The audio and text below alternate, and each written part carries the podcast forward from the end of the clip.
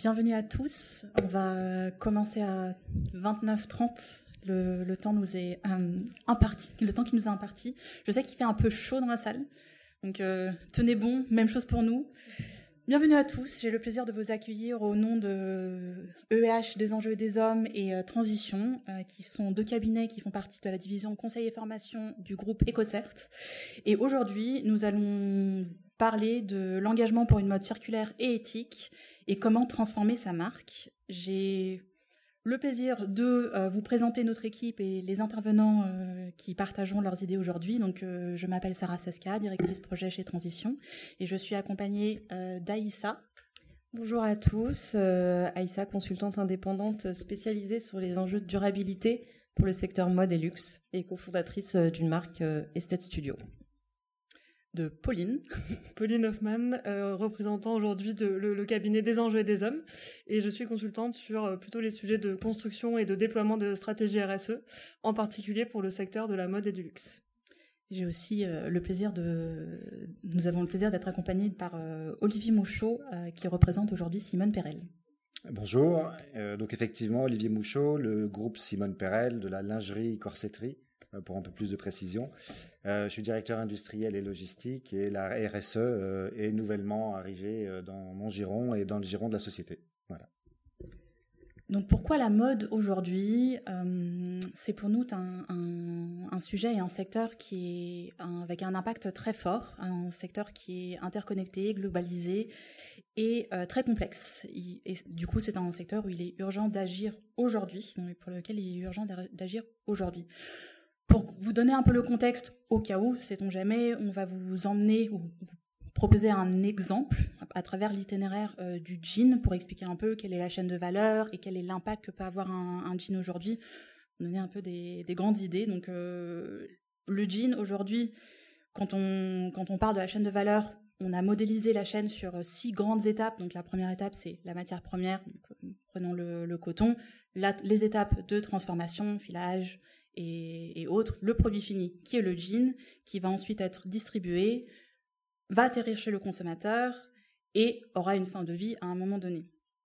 Aujourd'hui, ces étapes, vous voyez les six modélisations, c'est vraiment une simplification de cette chaîne qui, à chaque étape, va devenir plus complexe. Donc prenez les matières premières, elles ne se elle ne pousse pas que dans un pays. Elle va pousser, euh, le coton va pousser en Inde, en Chine, euh, aux US, qui va représenter une complexité et puis aussi un souci de transparence et de traçabilité de, de, la matière première, qui va ensuite arriver dans un autre pays pour chaque étape de transformation, pour certaines, la Turquie, le Bangladesh euh, et autres, avant de terminer dans un produit fini et arriver chez le consommateur. Donc on voit bien déjà juste uniquement à cette étape l'interconnectivité de cette, de cette chaîne et la dépendance en fin de chaîne de l'amont. Donc on va être très dépendant des acteurs en amont et euh, de, leur, euh, de leur travail ce qui ensuite a un impact. Cette, cette chaîne très longue ou cette chaîne très complexe et, euh, segmentée demande aussi au, jean de, voyager.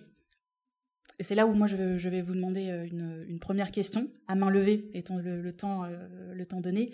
C'est est-ce que vous pensez que le jean va faire une fois le tour du monde avant d'atterrir chez le consommateur?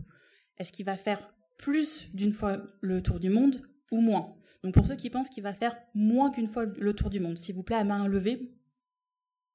Personne Une fois le tour du monde Un peu plus Et plus d'une fois D'accord, donc vous êtes plutôt euh, à l'aise avec euh, avec ces données. En effet, le jean va euh, parcourir à peu près 65 000 kilomètres avant d'arriver chez le consommateur, alors que euh, périmètre de notre planète Terre, c'est à peu près 40 000 kilomètres. Je ne vais pas rentrer dans les détails et les discussions là-dessus.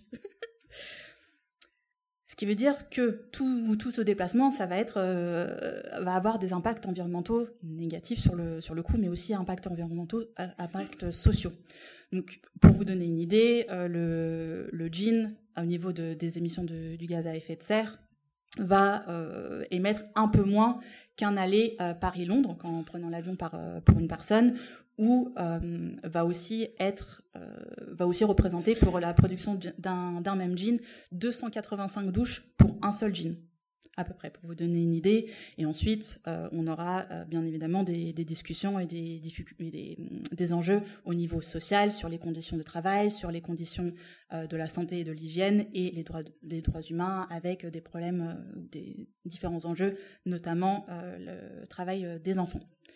Tout ça pour vous dire, pour vous donner un exemple sur un seul vêtement de l'impact qu'il peut avoir, ce qui bien évidemment au niveau du secteur va se démultiplier au niveau environnemental et au niveau social. La bonne nouvelle, c'est que les, acteurs du secteur de la mode prennent petit à petit conscience de ces impacts et euh, font évoluer leurs pratiques en sens. Et c'est notamment rendu possible grâce euh, aux pressions qu'exercent les parties prenantes euh, sur les entreprises du secteur de la mode et du textile.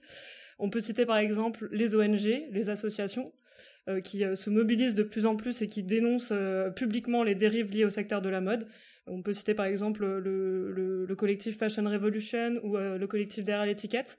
Et donc ça, ça va vraiment euh, aider les marques euh, dans l'accélération de, leur transition. On peut citer aussi les médias. Qui prennent, qui laissent de plus en plus de place enfin au développement durable, dans, qui, évoquent de plus en plus ce sujet, et d'aussi des documentaires ou des films plus spécialisés qui n'hésitent pas encore une fois à pointer du doigt les dérives qui sont liées au secteur de la mode, que ce soit sur le plan environnemental ou sociétal. on peut citer par exemple l'exemple du, documentaire The True Cost, peut-être que vous l'avez vu sur Netflix, ou encore euh, un documentaire signé Hugo Clément sur euh, la fin de vie et le recyclage, ou plutôt le non-recyclage euh, de nos vêtements. et donc tout ça, ça entraîne aussi une évolution au niveau du consommateur et ça les incite à se poser les bonnes questions sur l'origine, la fabrication de, leurs produits. Peut-être qu'aujourd'hui, dans la salle, on a des marketeurs qui font face à des consommateurs de plus en plus informés et de plus en plus avertis sur les sujets de durabilité et les, dérives qui sont liées au secteur de la mode. Euh, donc, par exemple, euh, une étude Kantar nous apprend que 60% des consommateurs pensent aujourd'hui qu'il est de, l'entre, que la, la durabilité pardon est de la responsabilité des entreprises. Et nous, on pense que ça va un peu plus loin. On pense qu'en fait, euh, au-delà de la responsabilité, ils sont vraiment en attente de transparence et d'éléments de preuve sur qui, qui, viennent justifier les engagements. Donc, on peut le voir avec le, le succès de l'application Clear Fashion, par exemple. Et ces attentes-là, elles vont, elles peuvent aller jusqu'au boycott de marques, euh, comme euh, comme on l'a vu aussi suite au scandale euh, lié aux, aux Ouïghours.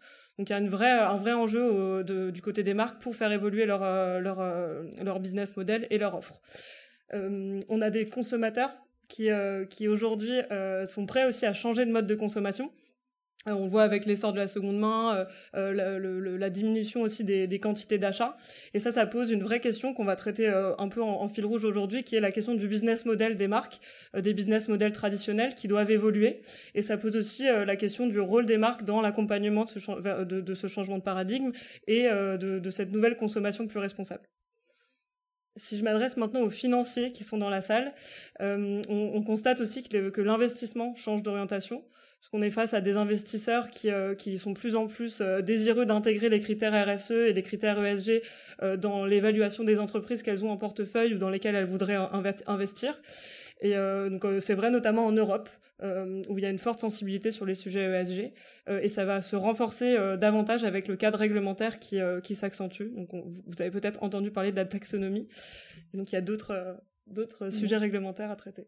Et du coup, au niveau effectivement du cadre réglementaire, aujourd'hui, euh, ce dernier a, beaucoup évolué, notamment en France et en Europe, avec la mise en place, vous le savez, de mesures telles que euh, la loi AGEC ou bien la, la Circular Economy Action Plan. Euh, ces dernières, finalement, mesures se focalisent beaucoup plus sur le produit et elles viennent compléter finalement des obligations qui existaient à l'échelle des organisations, comme le devoir de vigilance qui a été traditionnellement relié à l'accident euh, Rana Plaza que vous connaissez bien euh, normalement.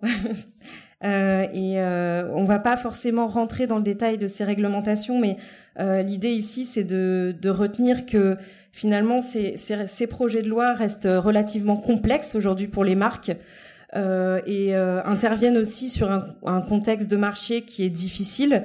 On connaît tous aussi le, le secteur de, la mode qui est aujourd'hui bah, euh, en décroissance.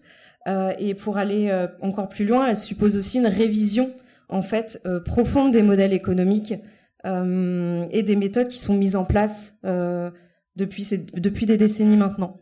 Donc il devient vraiment capital euh, pour les marques aujourd'hui de mieux comprendre ces réglementations et de savoir y répondre. Euh, finalement, ensuite, quand on, réfléchit à toutes ces observations, finalement, euh, sur les consommateurs, sur la réglementation, etc., euh, tout ceci nous amène à partager le, même constat qu'il est urgent d'agir. Certes, mais aujourd'hui, ce qui fait débat réellement, c'est plutôt le comment, finalement, le comment on arrive à mieux faire, à mieux produire, à mieux vendre, à mieux communiquer. Et finalement, quand on regarde euh, un petit peu ce que font euh, les marques aujourd'hui, on voit que oui, certaines ont pris des engagements, elles élaborent des plans d'action, mais elles démultiplient souvent les, solutions et pas mal d'entre elles, en fait, restent, restent perdues. En tout cas, c'est notre regard et, ne savent pas forcément par quel bout prendre le sujet. et restent finalement dans une approche de minimisation des impacts alors qu'on attend une réelle transformation des pratiques. Euh, quand on, par exemple, quand on regarde les derniers rapports clés sur l'avancement des marques en matière de durabilité, donc ça, c'est des études qui sont sorties cette année, euh, en, mai, notamment pour le rapport Business of Fashion. Euh, voilà, on, on, voit que certaines marques, en tout cas les 30 plus grandes entreprises de l'industrie de la mode, pourront ne pas euh, atteindre les objectifs de développement durable euh, des, des, Nations Unies. Et plus spécifiquement sur la transparence pour lequel les consommateurs sont en attente, l'indice de transparence Fashion Transparency Index évalue euh, environ 250 marques et on est à un score de 24%. 24% qui s'explique par le fait que 85% aujourd'hui des marques ne divulguent pas leur volume de production annuel, considérant qu'on sait qu'il y a des preuves sur le gaspillage. Donc quand on réfléchit à toutes ces, tous ces chiffres, finalement on se dit que le véritable défi des marques aujourd'hui, euh, ça va être euh, réellement d'accélérer cette transition vers davantage de durabilité, d'éthique, de circularité, qui sont trois mots-clés assez forts aujourd'hui pour EEH e et transition, euh, et ceci en prenant une réelle, euh, une réelle démarche plus systémique des enjeux. Euh, donc ce défi, ce n'est plus un choix, mais c'est une évidence. Euh, et, euh, et aujourd'hui, qu'est-ce que ça veut dire réellement pour transition et EEH En tout cas, ce qu'on a envie de, de, de pousser, c'est qu'aujourd'hui, on, doit être en mesure de proposer de nouvelles approches, de nouveaux modèles au niveau de la marque, de l'organisation et des produits, euh, en collaboration avec les parties prenantes, en tenant compte des impacts indirects et directs, euh, et en gardant en tête que l'idée, c'est derrière, sur la durabilité, bah, de d'arriver à rationaliser, réfléchir autour de la quantité, réfléchir autour de la réduction des impacts, mais aussi gagner en éthique, donc impacter positivement. Euh, ça veut dire impacter sur les communautés, ça veut dire impacter sur ses fournisseurs, éventuellement travailler sur euh, de la mode plus inclusive, diversifiée, plus transparente, avec une rééducation réelle du consommateur. Quand on voit aujourd'hui que voilà des, les aspects de greenwashing euh, ressortent et qu'il y a souvent une, une, méconnaissance des consommateurs sur pas mal de sujets. Et enfin, circularité pour nous, c'est important aussi à l'échelle du produit pour être en mesure de boucler la boucle, c'est-à-dire recycler euh, et, et, revaloriser les, les, ressources en boucle fermée. Donc, euh, on va vous partager des pistes de solutions qui sont assez globales. Je vous laisse, euh, Sarah, je te laisse continuer. Merci Aïssa. Euh, en effet, la question aujourd'hui, c'est comment atteindre ces objectifs de durabilité euh, au niveau éthique et aussi en incluant la circularité. Notre vision là-dessus et le constat, c'est que le choix doit être absolument systémique. Ce qui veut dire qu'au niveau opérationnel, le, choix d'avoir un, impact sur l'opérationnel, transformer l'opérationnel, semble évident et aujourd'hui vraiment le, ce qui est nécessaire c'est d'inclure le stratégique et d'avoir des euh, des dirigeants qui sont convaincus parce que c'est là où la transformation va vraiment prendre et euh, va avoir un, réel impact. Donc ça veut dire qu'il y a une nécessité de faire comprendre les implications pour les métiers, les opérations, mais aussi les relations ensuite que ça va euh, que, qui vont être impliquées au-delà de, au de ça la question se pose, c'est comment ancrer cette transformation et cette stratégie dans l'ADN de la marque, parce que chaque marque va être un peu différente et va se trouver dans une situation euh, différente, euh, différente des autres. Et une fois qu'on a réussi à, mettre en place cette stratégie, c'est de, de la décliner au niveau des opérations et de déployer des solutions possibles, faisables, ou de les construire à minima. Et tout ça, doit être vu d'un point de vue plus large avec les parties prenantes internes, donc au niveau de toute l'organisation, mais aussi avec les parties prenantes externes, que ce soit les propres fournisseurs de rang 1, rang 2, rang 3, mais aussi euh, les sociétés civiles et les consommateurs. Aujourd'hui, quand on parle de l'organisation, on voit l'organisation au niveau stratégique, mais aussi par rapport à tous les métiers et euh, les équipes euh, qui peuvent la construire. Il est donc nécessaire de questionner les pratiques et opérationnaliser les changements à l'échelle de toute cette organisation que vous voyez ici. Et ce qu'on va faire pour le restant de notre, de notre présentation, c'est essayer de donner un peu des pistes de solutions très pragmatiques avec des exemples sur euh, certains projets qu'on a, pu, euh, qu'on a pu faire en utilisant, alors c'est des mots très consultants, euh, je, mais c'était un choix très spécifique, de comprendre, construire, agir, embarquer et communiquer. Comme on n'a pas le, pas toute une journée ou toute une après-midi pour, pour en discuter, malheureusement, on va utiliser des exemples euh, très, euh, très clair en, en commençant avec l'exemple de Simone Perel, en construisant et embarquant. Oui, alors nous, on va se, se, se, concentrer plus sur le volet euh, transformation au niveau stratégique, euh, au niveau de l'organisation. Comment est-ce qu'on ancre la RSE dans le, mode de fonctionnement euh, d'une organisation? On a la chance aujourd'hui d'avoir avec nous Olivier de, de, Simone Perel. Donc Simone Perel, c'est un, un, acteur qu'on a accompagné récemment dans la définition de sa stratégie RSE. Donc, quand on parle de définition de sa stratégie RSE, euh, c'est fixer, identifier les, enjeux prioritaires sur lesquels on veut agir, euh, se fixer des objectifs euh, qui prennent en compte les attentes des parties prenantes et le, cadre réglementaire, les référentiels, etc. Et aussi déployer une feuille de route qui va nous permettre d'atteindre ces objectifs.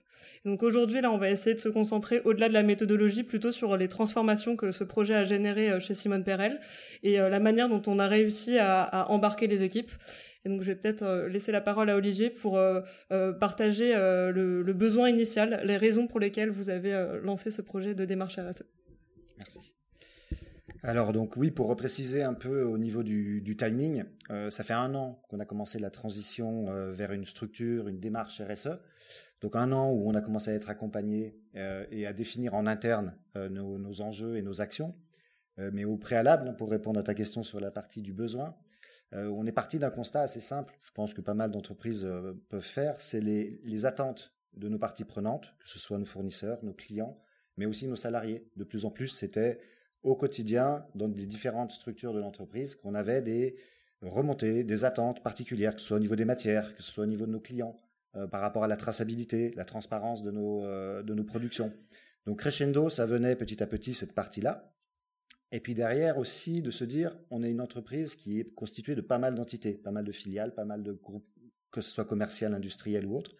Mais en fait, on fait pas mal de choses dans l'entreprise. Et, pas depuis simplement un an ou un peu moins, mais de, dans le temps, toutes les entités avaient des idées, faisaient pas mal de choses, mais on manquait de structure et on savait pas forcément qui faisait quoi. Euh, le meilleur exemple, c'est par exemple, on a une usine à Madagascar et euh, depuis Paris, on a piloté des associations euh, d'aide aux femmes à Madagascar, mais l'usine n'était pas au courant qu'on le faisait. Donc on a un problème dans notre communication interne qu'il fallait essayer d'adresser et de structurer l'ensemble. Donc ces deux points étaient les, points principaux euh, d'appel de cette structure. Et derrière aussi, alors ça a été soulevé un petit peu tout à l'heure, mais il y a aussi tout l'aspect réglementaire. L'aspect réglementation, que ce soit le rapport euh, extra-financier ou que ce soit les, les lois AGEC et j'en passe euh, et des meilleurs, on est en avance sur certaines choses, on n'est pas forcément en phase avec d'autres et on ne sait pas forcément tout. Et donc là, dans le, méandre de l'ensemble de ces réglementations, on avait besoin aussi de structurer notre approche et d'avoir quelque chose de clair, défini dans le temps et qui nous assure, nous en tant que société, de, faire ce qu'on allait dire. C'est-à-dire qu'on va s'inscrire dans du long terme, c'est un peu l'ADN de la marque, s'inscrire dans du long terme et s'engager sur des choses. Euh, et donc ça, il fallait qu'on puisse le, le mettre euh, en exergue. Et puis le dernier point, on est sorti d'une période, alors c'était fin d'année dernière, mais j'espère qu'on est sorti d'une période Covid. Euh, et on a le groupe, bah, comme beaucoup d'entre vous, a été perturbé pendant les deux dernières années, 2020 et 2021.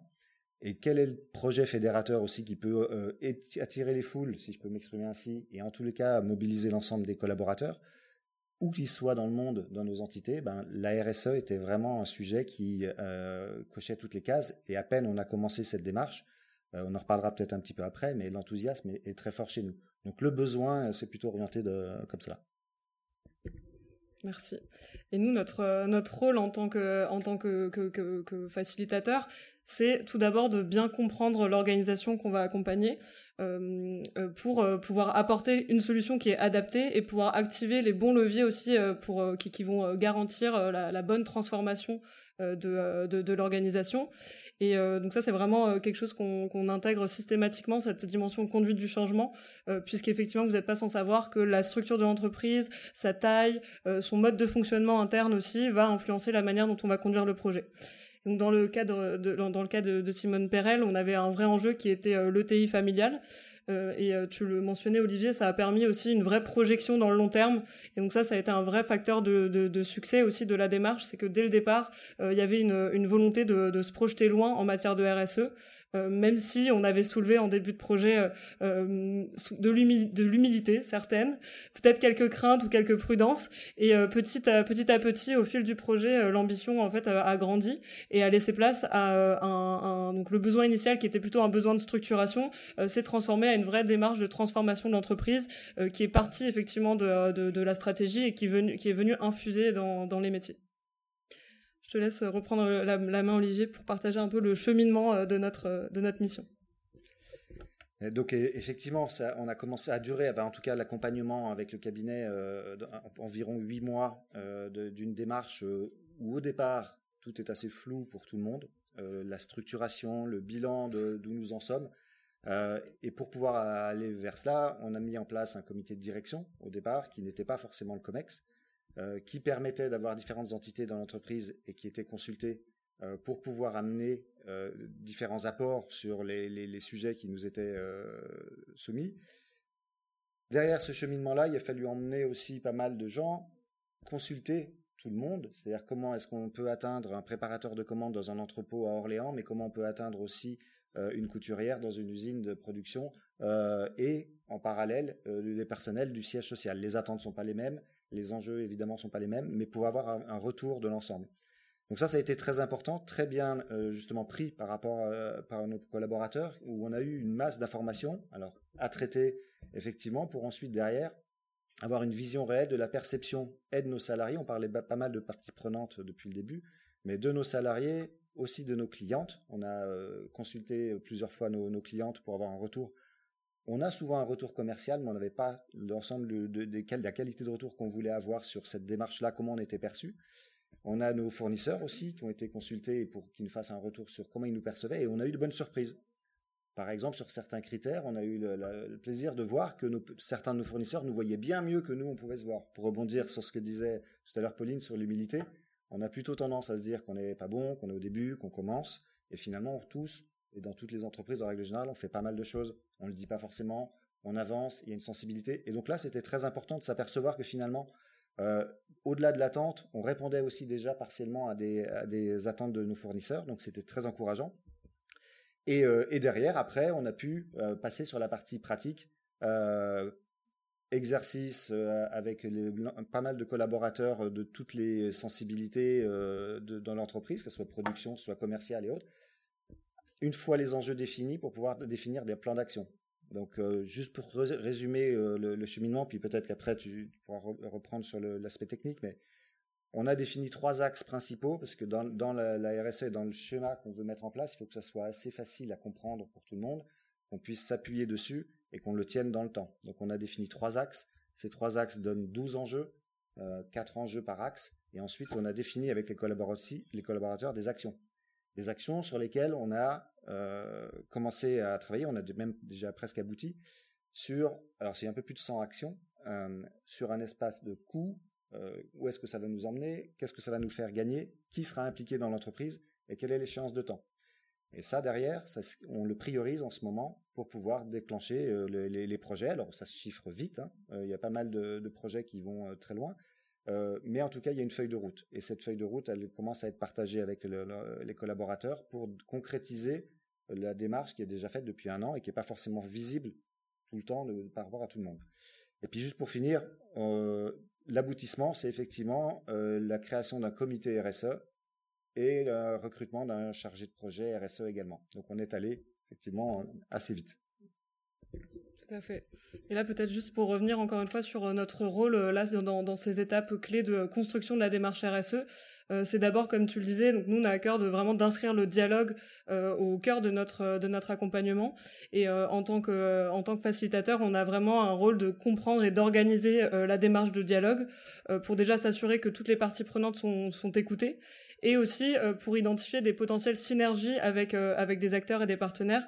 Sarah le mentionnait tout à l'heure, c'est un secteur qui est fortement dépendant aussi de, de sa chaîne de valeur. et donc, il y a vraiment une nécessité de coopérer et d'identifier les synergies, les sujets qu'on peut adresser ensemble pour impacter positivement. notre autre rôle aussi, et tu le mentionnais Olivier, pardon, c'est euh, de, s'assurer que la stratégie soit déclinée au niveau des métiers. Et ça, c'est vraiment quelque chose qu'on a qu'on a qu'on a concrétisé au niveau du au moment du plan d'action où on a eu euh, vraiment à cœur d'impliquer tous les métiers, euh, tous des collaborateurs assez différents, y compris aussi de, du siège, mais aussi de, de, l'usine, pour les rendre acteurs, déjà contributeurs de la, de, la feuille de route, et aussi pour rendre concret des engagements qui peuvent paraître un peu, un peu cantonnés au niveau stratégique. Et peut-être un dernier rôle, euh, et pas des moindres, c'est s'assurer du bon niveau d'ambition, euh, s'assurer que euh, les bons enjeux sont priorisés. le thème du salon, c'est l'heure des choix.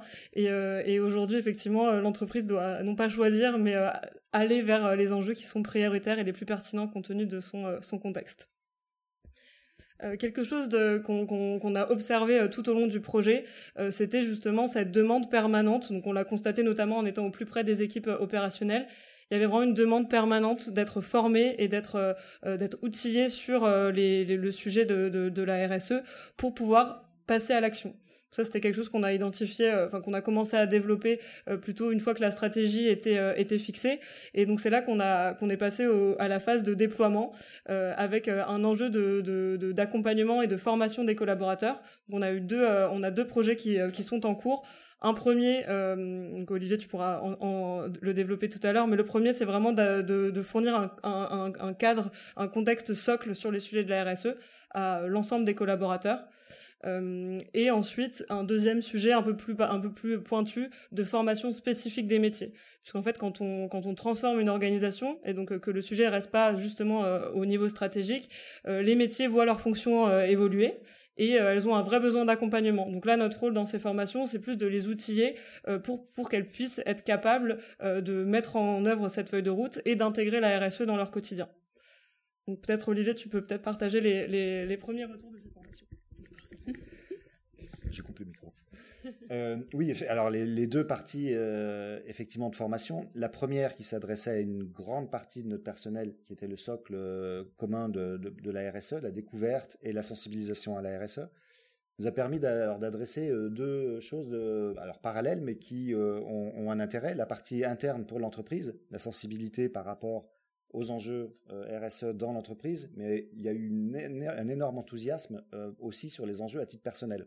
Donc ça a été un formidable euh, moyen aussi d'expression pour l'ensemble des collaborateurs sur ben, euh, au quotidien qu'est-ce qu'eux aussi font. Et on s'est aperçu qu'il y a beaucoup de gens autour de nous euh, dans l'entreprise qui faisaient beaucoup de choses en individuel, mais ne le, partageaient pas forcément avec d'autres.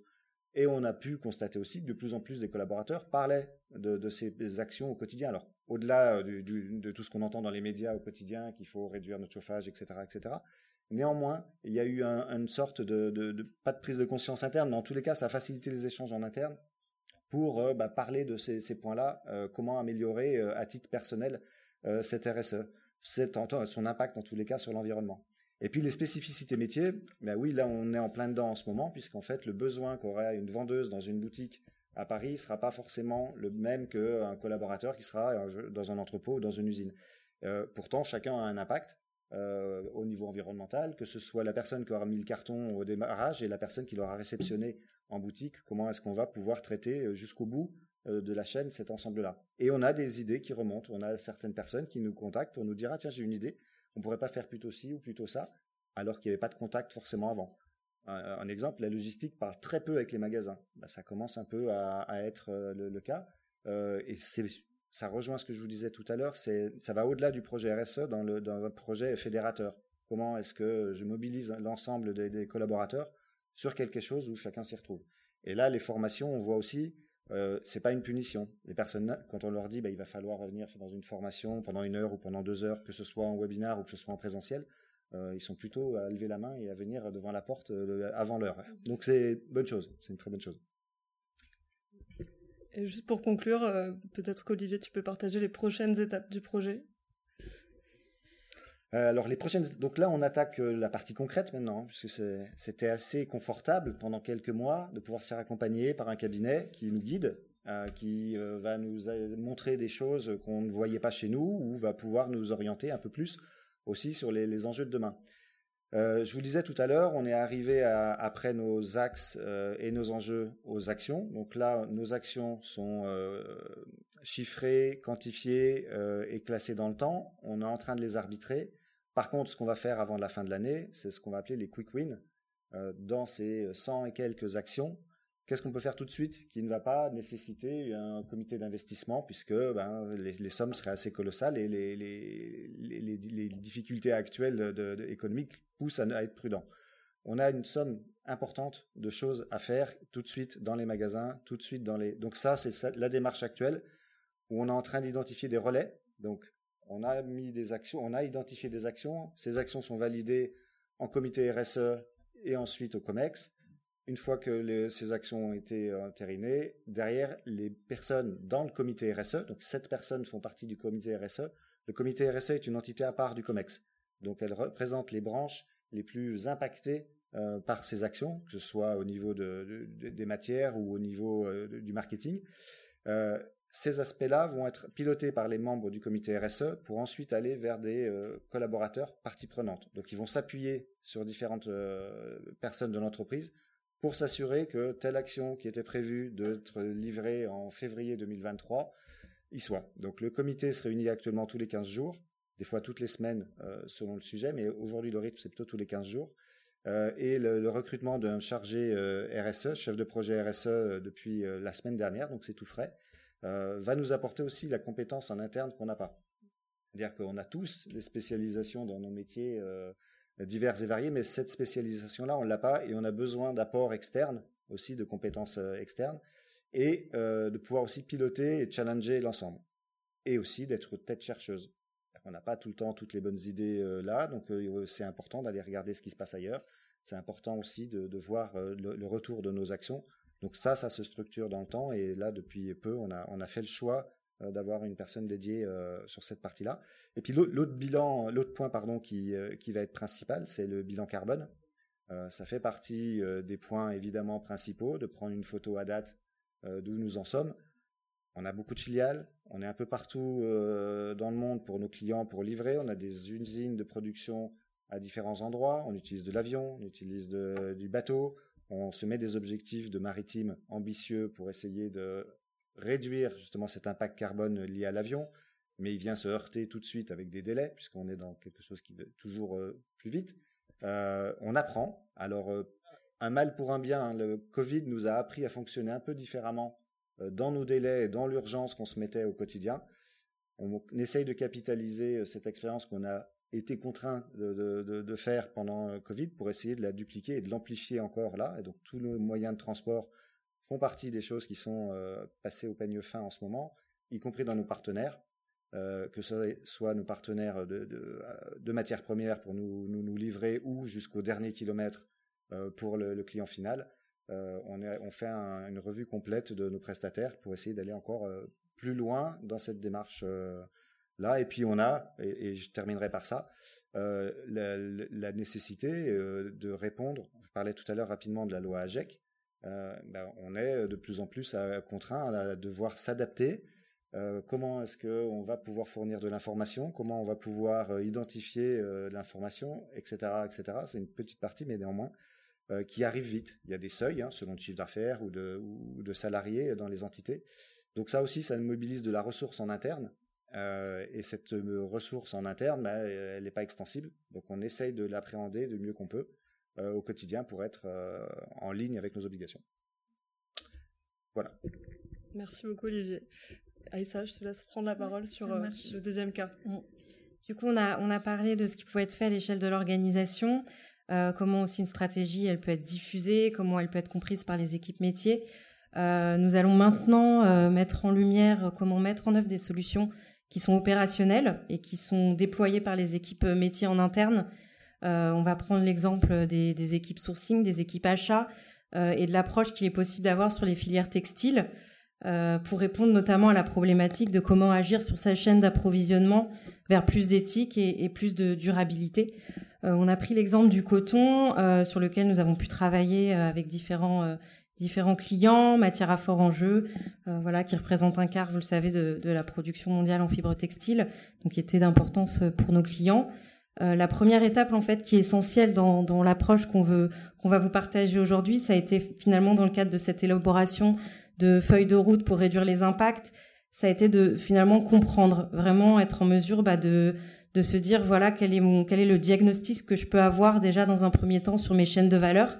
Euh, étape qui est souvent euh, peut-être mis de côté ou précipitée par beaucoup de d'entreprises et de marques l'objectif c'est vraiment d'arriver à se poser et se dire ok on a envie d'arriver à plus de durabilité on veut certifier on veut voilà euh, impacter positivement. Mais aujourd'hui, est-ce qu'on est en capacité déjà d'identifier euh, les zones d'approvisionnement, c'est-à-dire l'origine euh, du coton, l'origine des matières? Est-ce qu'on arrive à identifier clairement les risques aussi qui sont associés sur ces chaînes, donc les risques potentiels autour de l'environnement, autour de, des enjeux sociaux, et comment aussi on est en capacité de regarder ce qui est fait aujourd'hui, les pratiques, les meilleures pratiques existantes, et son, euh, son, son, niveau et se dire que par rapport à ça, on développe des solutions euh, qui sont adaptées à la réalité de, de, sa chaîne et de, et de sa marque. On parle beaucoup de, certification, vous le savez, euh, mais le choix de telle ou telle certification, finalement, elle est vraiment à mettre en regard de sa zone d'approvisionnement, de ce réels enjeux euh, qui peuvent être très très différents. Par exemple, sur le coton, euh, un coton qui est cultivé en Chine euh, avec des conditions, voilà, sur des enjeux autour des conditions de travail, euh, des enjeux autour de, de l'empreinte eau, etc., n'a pas du tout les mêmes impacts aujourd'hui qu'un coton qui est cultivé au Bénin ou au Burkina Faso, où là, les enjeux vont être plus sur l'accès au marché, euh, le manque de transformation derrière. Et vraiment comprendre cela permet d'éviter, on va dire, d'être sur des solutions qui sont un peu trop génériques aujourd'hui euh, et qui euh, et permettent de définir en fait une feuille de route qui est un peu plus pragmatique et corrélée à son réel impact. Si on prend l'exemple des, clients avec lesquels on a pu qu'on a pu accompagner sur la filière coton, l'idée, c'était déjà dans un premier temps d'arriver à se dire qu'on faisait une révision euh, du portefeuille d'achat au niveau, euh, au niveau bah, déjà des volumes, des origines qui sont connues, de la dépendance du coton par rapport aux produits qui sont qui sont réellement qui utilisent le coton. Donc pour être en mesure bah, de proposer des solutions qui sont qui sont pertinentes par rapport à l'usage. Euh, ensuite, bah, de se dire, ok, euh, sur euh, sur mon portefeuille d'achat, aujourd'hui, est-ce que je suis en mesure d'arriver à cartographier les différents maillons de la chaîne? Est-ce que je suis en capacité d'aller sur les d'identifier les zones de culture, de récolte, d'égrenage, et ensuite les différents maillons qui viennent ensuite? Euh, et enfin, euh, est-ce que je suis en capacité aujourd'hui d'analyser mes enjeux environnementaux, sociaux, mes risques réputationnels? Donc là, sur le volet, sur les sujets coton, euh, on a beaucoup recherché à trouver des, des, des données qui soient régionalisées euh, au niveau de, par exemple, euh, les faibles revenus des agriculteurs, euh, au niveau des consommations d'eau, parce qu'on le sait, un, un, coton qui est pluvial et un coton qui est irrigué, ça va pas du tout avoir le même le même impact sur ces chaînes de valeur.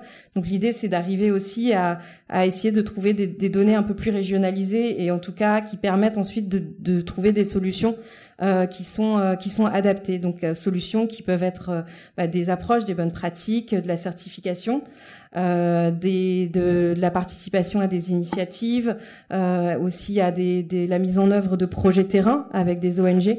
Euh, et donc euh, tout ça, on est en, en, capacité aussi de voilà de, de, de, les identifier et ça permet euh, d'une part pour les équipes achats bah, de monter en compétence aussi sur pas mal de sujets techniques parce qu'il y a beaucoup de notions techniques derrière toutes ces filières. Euh, y a, ça permet aussi bah, de prendre en compte enfin de prendre des décisions qui sont pertinentes et informées et d'élaborer des outils qui sont opérationnels euh, d'aide au choix.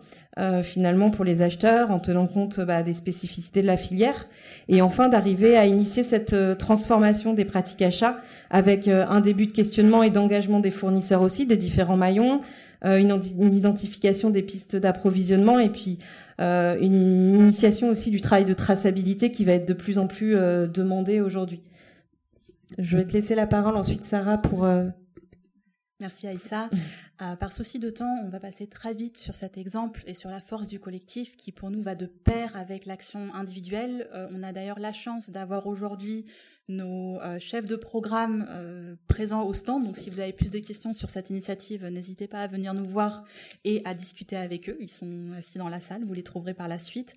L'idée, c'est de dire aujourd'hui, vous avez des actions individuelles et c'est nécessaire, c'est la responsabilité de chaque marque. Après, l'impact collectif va pouvoir aller plus loin que les actions individuelles sur un secteur ou sur un marché qui commence à être à avoir un peu de maturité. Donc là aujourd'hui, la mode comme le secteur de la mode et le secteur du textile commencent à atteindre cette maturité et ce qu'on a voulu vous montrer ici, c'est un peu un cas d'école du secteur de la cosmétique et des dérivés d'huile de palme qui avait atteint cette euh, maturité il y a quelques années où aujourd'hui les des activités ou des actions au niveau du collectif ont un réel impact et une réelle euh, transformation euh, du, euh, du secteur. Donc très rapidement, les dérivés de palme présentaient des, mm, des difficultés et des challenges au même niveau qu'aujourd'hui le coton ou le secteur du, du, textile, une chaîne très complexe, opaque et fragmentée, un marché très concurrentiel avec un impact négatif de la filière au niveau environnemental et social. Et également une difficulté d'influence à la fin de la chaîne, mais aussi ce qu'on s'est rendu compte qu'il y avait des duplications au niveau euh, des efforts, au niveau de, de chaque euh, de chaque organisation. Donc, on a mis autour de la table un, nombre euh, différent nombre d'acteurs de, la chaîne, donc en fait de chaîne, au milieu de chaîne, pour créer cette initiative qui s'appelle Action for Sustainable Derivatives. Et juste pour finir et laisser le temps à euh, cinq minutes de, questions, je pense qu'on en prendra deux, trois. Cette, euh, initiative a eu un impact assez euh, fort sur les trois dernières années. Donc, ça a été lancé euh, par BSR et Transition en, en 2019. Et d'après les derniers rapports, le, taux de transparence jusqu'au niveau des moulins a augmenté de 5% entre 2020 et 2021 d'un point de vue point de vue collectif.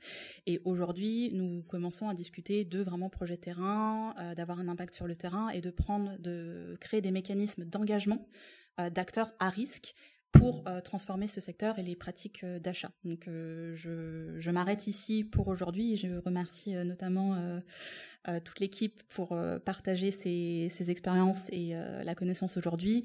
Et j'ouvre pour cinq minutes de questions. Et je pense qu'on en aura, on aura le temps d'en prendre deux, trois maximum.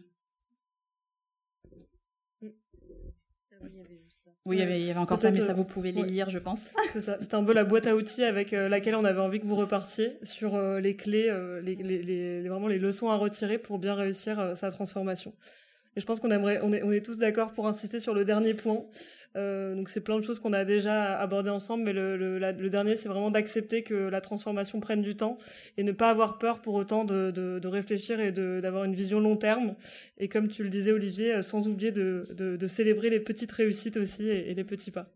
On, on, reste à votre écoute du coup pour vos questions. On a quatre minutes. Ouais. Au cas où. Et je sais qu'il fait très chaud.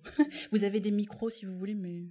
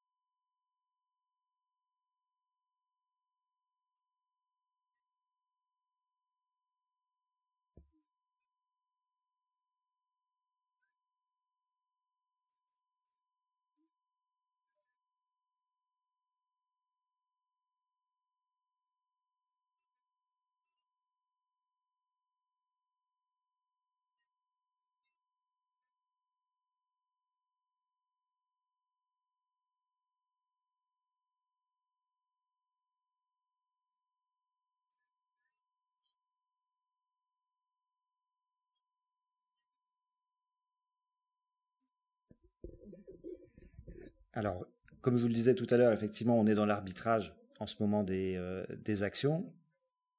Évidemment, il y a un coût qui est associé et, pour ne pas parodier le DAF, mais euh, le ROI, il n'est pas toujours en face, basiquement sur une feuille Excel.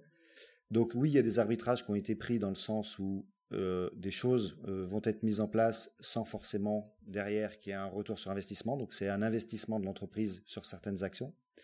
Je vais prendre un autre exemple pour lequel on est en train d'essayer de trouver un projet commun avec les usines et notamment aussi le, site logistique. Ça va être sur l'énergie. Énergie, on voit comment ça explose partout. Euh, les, études photovoltaïques, euh, notamment, et des, projets qu'on peut avoir, sont très avancées en ce qui nous concerne.